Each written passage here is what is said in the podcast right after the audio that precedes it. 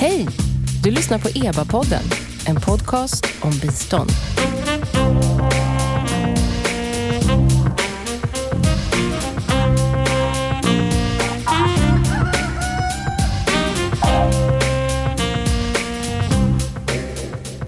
Jag tittade på Mästarnas mästare i söndags och då var det, jag kan inget om fotboll, men det var en kvinna från ett damlag i Umeå i alla fall.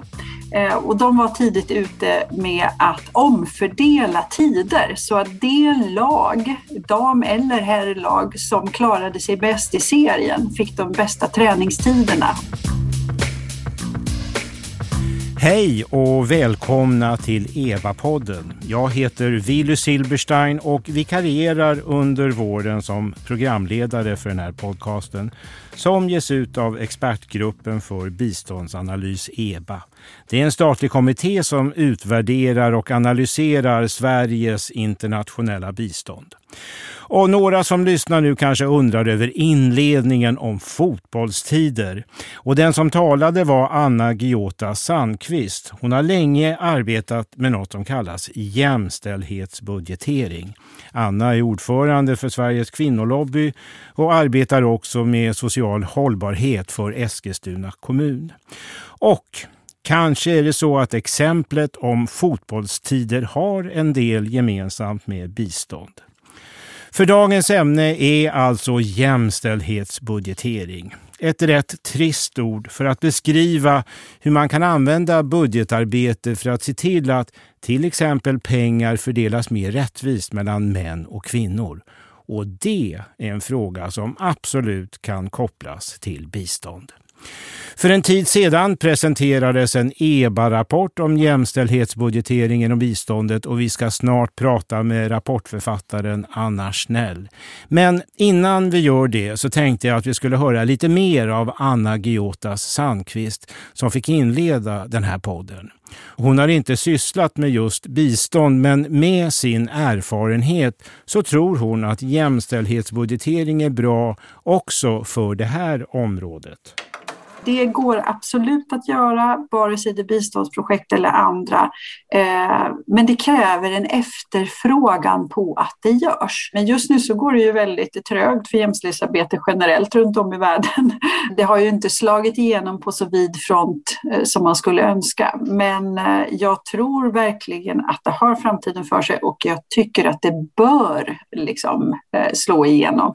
Och nu välkomnar jag en annan Anna, nämligen Anna Schnell och även Katarina Schmitz. Ni är båda med via Zoom och är varmt välkomna. Väldigt kort, Anna Schnell, vem är du? Jag är ekonom och har sedan tjugo år tillbaka jobbat med hur länders budgetar kan användas som verktyg för att förbättra mänskliga rättigheter på olika sätt. Och ofta med ett särskilt fokus på barns rättigheter. Tack, och Katarina Schmitz, samma fråga med ett kort svar. Ja, nästan samma svar.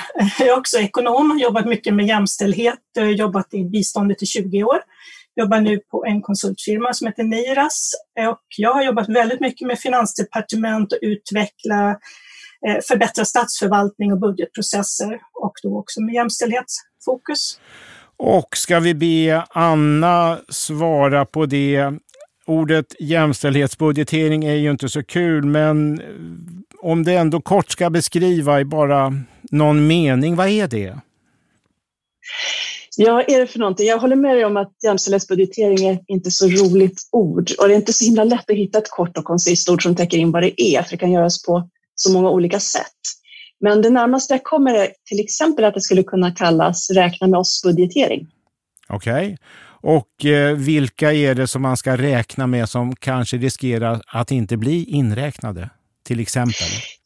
Ja, när vi pratar idag så handlar det kanske mest om män och kvinnor. Jag har jobbat allra mest med flickor och pojkar. Och just det att budgetar och resurser som tillsätts kan få olika effekter beroende på på vilket sätt man ser på jämställdhet och på vilka pengarna går till. Det är det som jämställdhetsbudgetering handlar om. Så man kan säga kort att man med hjälp av vem som får pengar så kan man styra och påverka till exempel jämställdhet? Ja, absolut. Katarina, törs du säga, funkar detta? Ja, absolut, skulle jag vilja säga. Jag tycker att det har, i det samarbeten jag har varit med i så ser man ju att eh, när man börjar titta bakom vem, vilka är det egentligen som är mottagare utav olika service, om man pratar om hälsa eller om man pratar om till exempel arbetsmarknadsinsatser. Och varför är det de här mottagare, varför är kanske andra inte alls med och eh, ingår i utvecklingsprojekt, i utbildningar och så, så får man en bättre förståelse för eh, vad skattepengarna går till och hur de kan förändra människors liv. Och då börjar man titta på könsmönster på det där, vilka är med, så kan man också se varför, eh, varför faller vissa grupper ur och varför ser man inte en förbättring i, i de grupperna. Och det, och, och det gör den här typen av arbetssätt, att ta in jämställdhetsanalyser eller könsanalyser in i beslutsunderlag i, i liksom budgetprocessen, bidrar till den typen av förståelse. Och du tycker då att det här är ett bra sätt även inom biståndsverksamhet? Ja, absolut. För om man tittar på ett lands resurser så är det ju de skattepengar man har som man måste använda för att driva förändring, och de finns ju då i statsbudgetar och i kommunbudgetar. Och om man inte använder dem så att man bidrar till den typ av förändring man vill ha för att öka jämställdhet, eh, så blir det väldigt svårt. Jag menar, det är de pengar vi har att jobba med, och de måste liksom användas och styras på ett sätt så att man kommer åt de ojämställdheter som finns då och kan förändra liksom samhället. Vi ska snart lyssna från Ukraina på ett exempel, men har du något bra konkret exempel där det har funkat väldigt bra, tycker du, inom biståndsverksamheten?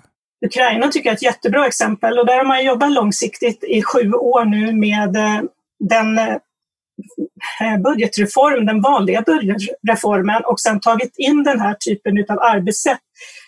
Gender Budgetering är ju egentligen, det är den vanliga budgeten, men bidra, eh, ta in ett antal olika eh, verktyg in i den processen som gör att man kan titta på eh, vad, vad är det för jämställdhetsskillnader man vill förändra, och, och hur kan man bättre adressera och jobba med dem inom de olika eh, Inom, inom olika verksamheter. Anna, får jag fråga dig, eh, eh, vi hörde ju Anna Giota Sandqvist säga att eh, just nu går jämställdhetsarbetet i världen trögt. Är det din bild också?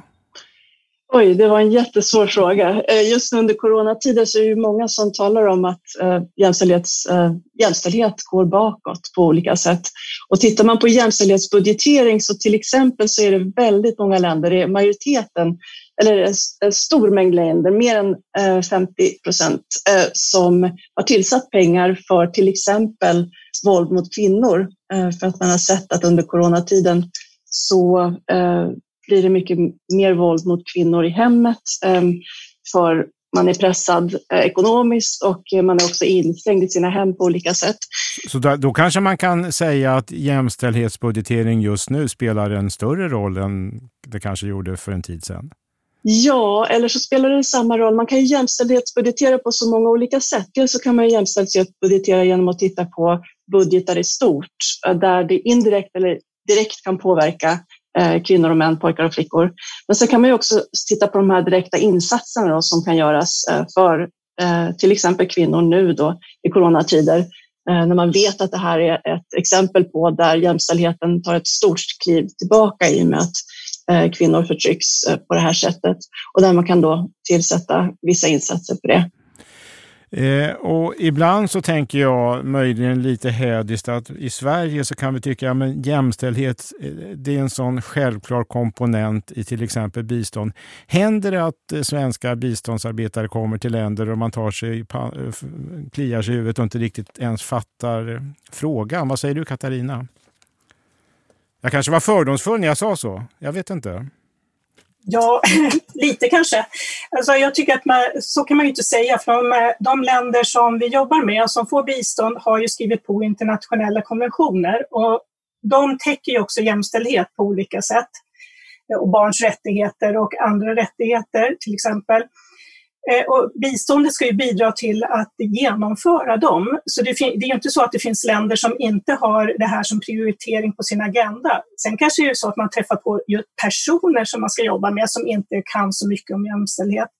Men landet i sig har ju skrivit på de här och det, det finns ju ingen liksom, frågetecken kring. Så jag tycker inte att man kan säga att vi kommer med någon agenda, någon biståndsagenda kring jämställdhet, utan det är ju det som är överenskommet. Mm.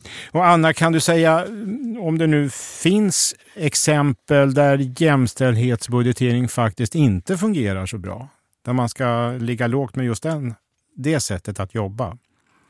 Ja, alltså det finns ju länder där det är riskfyllt att föra fram eh, starka åsikter om hur budgeten ska hanteras. Hur, vad menar du då?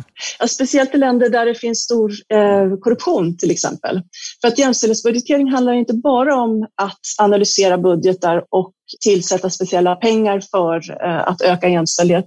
Utan det handlar också om att skapa förutsättningar för att jämställdhetsbudgetering ska kunna göras. Där till exempel handlar det om att budgetar ska bli mer transparenta.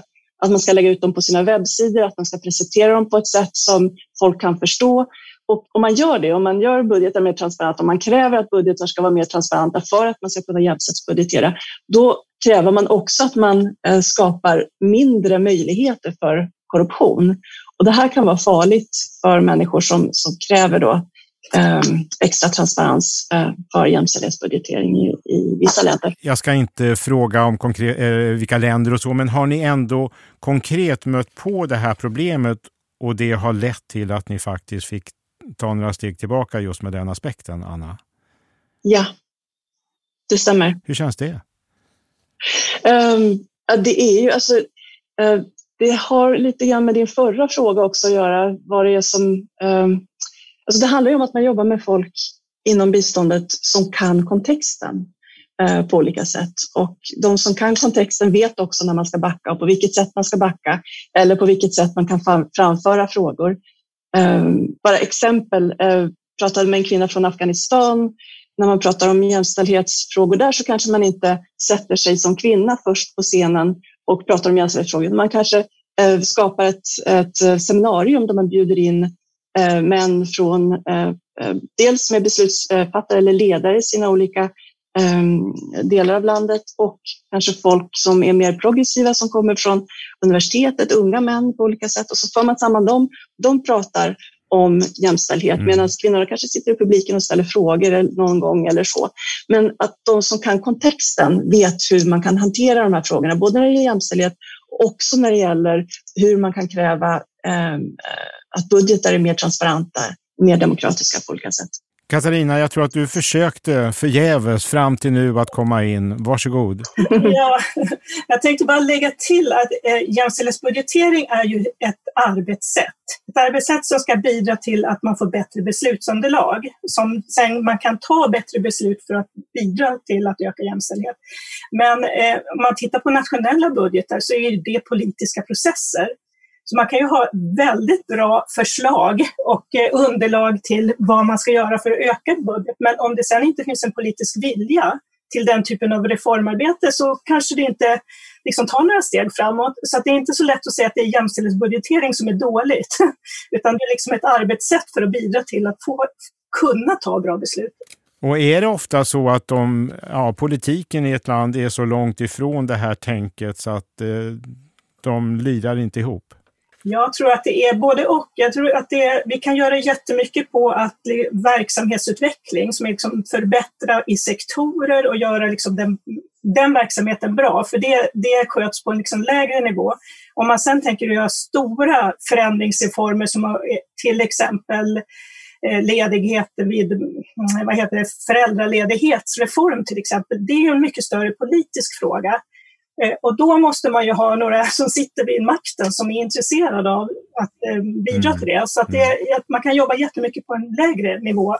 Så jämställdhetsbudgetering fungerar ofta bäst på en lägre nivå, kan man säga det? Ja, fungerar bäst. Den är ju lättare ja. att genomföra. För ja. där kan, kan man ju se liksom i verksamheten om det här blir bättre för barnen i skolan, det här blir bättre i sjukvård, det här blir bättre... Eh, men sen att ta, ta de här sista stegen för det som kanske behövs för att förändra samhälle till ett mer jämsta, jämställt samhälle, det är ju mera politiska frågor. Ja. Eh, jag har tidigare varit inne på att jag har talat med någon i Ukraina, och någon i detta fall det är Oksana Kiseleva som jobbar för biståndskonsulten Niras, alltså i Ukraina. Och hon har använt jämställdhetsbudgetering och är mycket nöjd. Gender responsive budgeting is very good tool. Uh, just to switch on very practical uh, examples and uh, very practical way how we can uh, uh, how we can address gender equality. Ja, eh, hon är alltså väldigt nöjd med jämställdhetsbudgeteringen, och hon berättade för mig att det har till exempel varit ett sätt att göra att vården för att nå tuberkulossjuka män i Ukraina fungerade bättre. Lösningen blev tack vare den här tekniken mobila sjukstugor.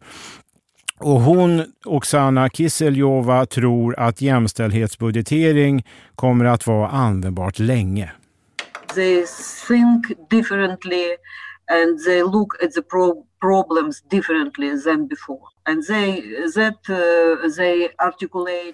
Ja, människor tänker på ett annat sätt nu, säger hon. Jämställdhetsaspekten kommer in med, kom, eller kommer med i olika frågor, och inte minst gäller det på Finansdepartementet som ju är nyckeln till många beslut i ett land. Anna, när du hör detta från Ukraina, vad går genom ditt huvud?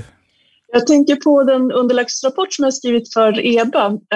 Just den visar på att det finns, eller jag, när jag tog fram den så skulle jag se på utvärderingar helt enkelt och hur biståndet fungerar. Och en sak som de här utvärderingarna som jag hittade visar på är att det fungerar som bäst då Finansdepartement är inblandade i de olika jämställdhetsbudgeteringsinitiativen. Jag tror att det där beror på att eh, ofta när det gäller eh, jämställdhet och budget så är det två olika språk som pratas. Det finns de som kan jämställdhet och det finns de som kan eh, ekonomin ofta.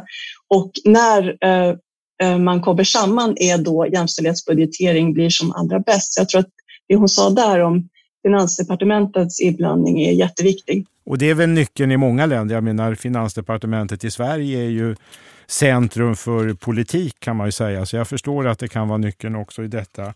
Och då tänkte jag fråga Katarina. Jag kan ju tycka att man upptäcker att män är svåra att nå i kampen mot tuberkulos. Behöver man någon jämställdhetsbudget för det? Upptäcker man inte det i alla fall?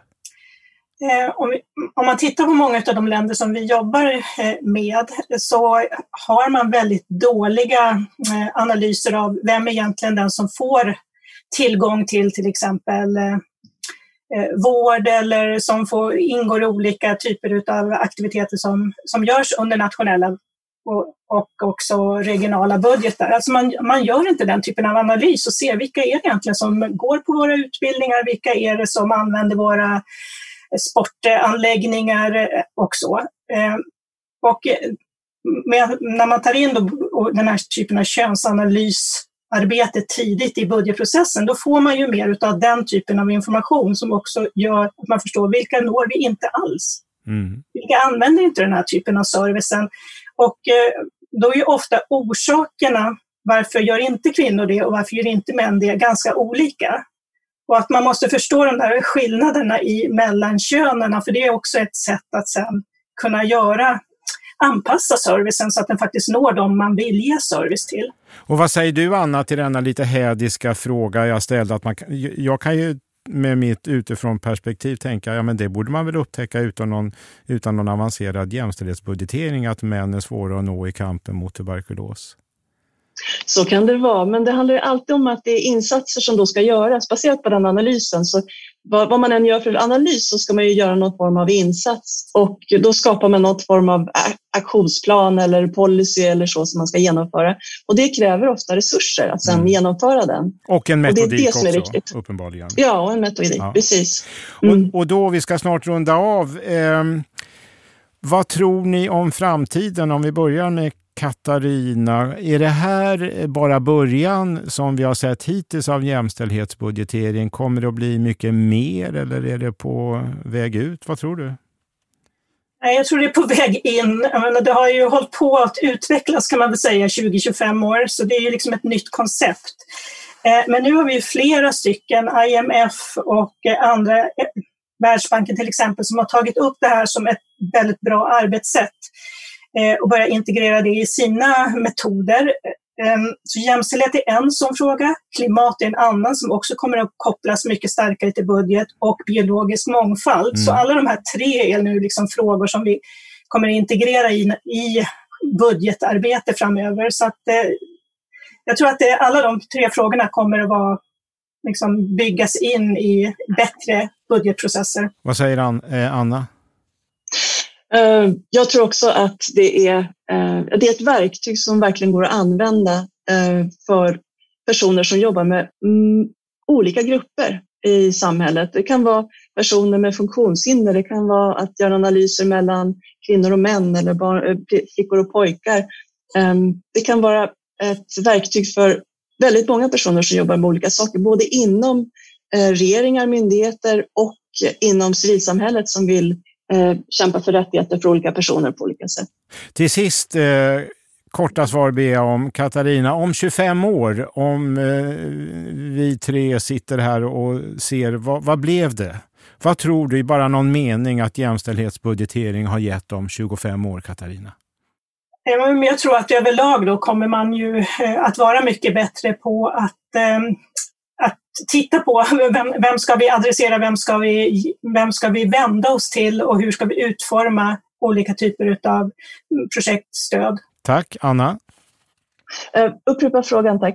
Ja, om, om tjugofem år, ja det är lugnt. Om uh. tjugofem år, om ni sitter och resonerar och ska se vad blev det, vad, är bara någon mening, vad tror du att du kommer att kunna beskriva då? Ja, om man tänker för tjugofem år sedan, då var det nästan ingen som jobbade med det här. Jag tror Katarina och jag, vi var båda engagerade då. Och nu är det en rejäl folkrörelse kring det, både inom, inom myndigheter, regeringar och internationella organisationer och civilsamhällen på olika sätt. Jag tror om tjugofem år så kommer det finnas mer processer och metoder och så på plats för att kunna göra det här på ett bra sätt. Ja, mer än så hinner vi tyvärr inte. Stort tack till Anna Schnell och Katarina Schmitz för att ni var med här. Och till er som har hört den här podden och vill veta mer, gå in på e b a punkt se och ladda ner rapporten om jämställdhetsbudgetering. Jag heter Willy Silberstein. Tack för att ni lyssnade och välkomna åter till nästa podd från Expertgruppen för biståndsanalys E B A.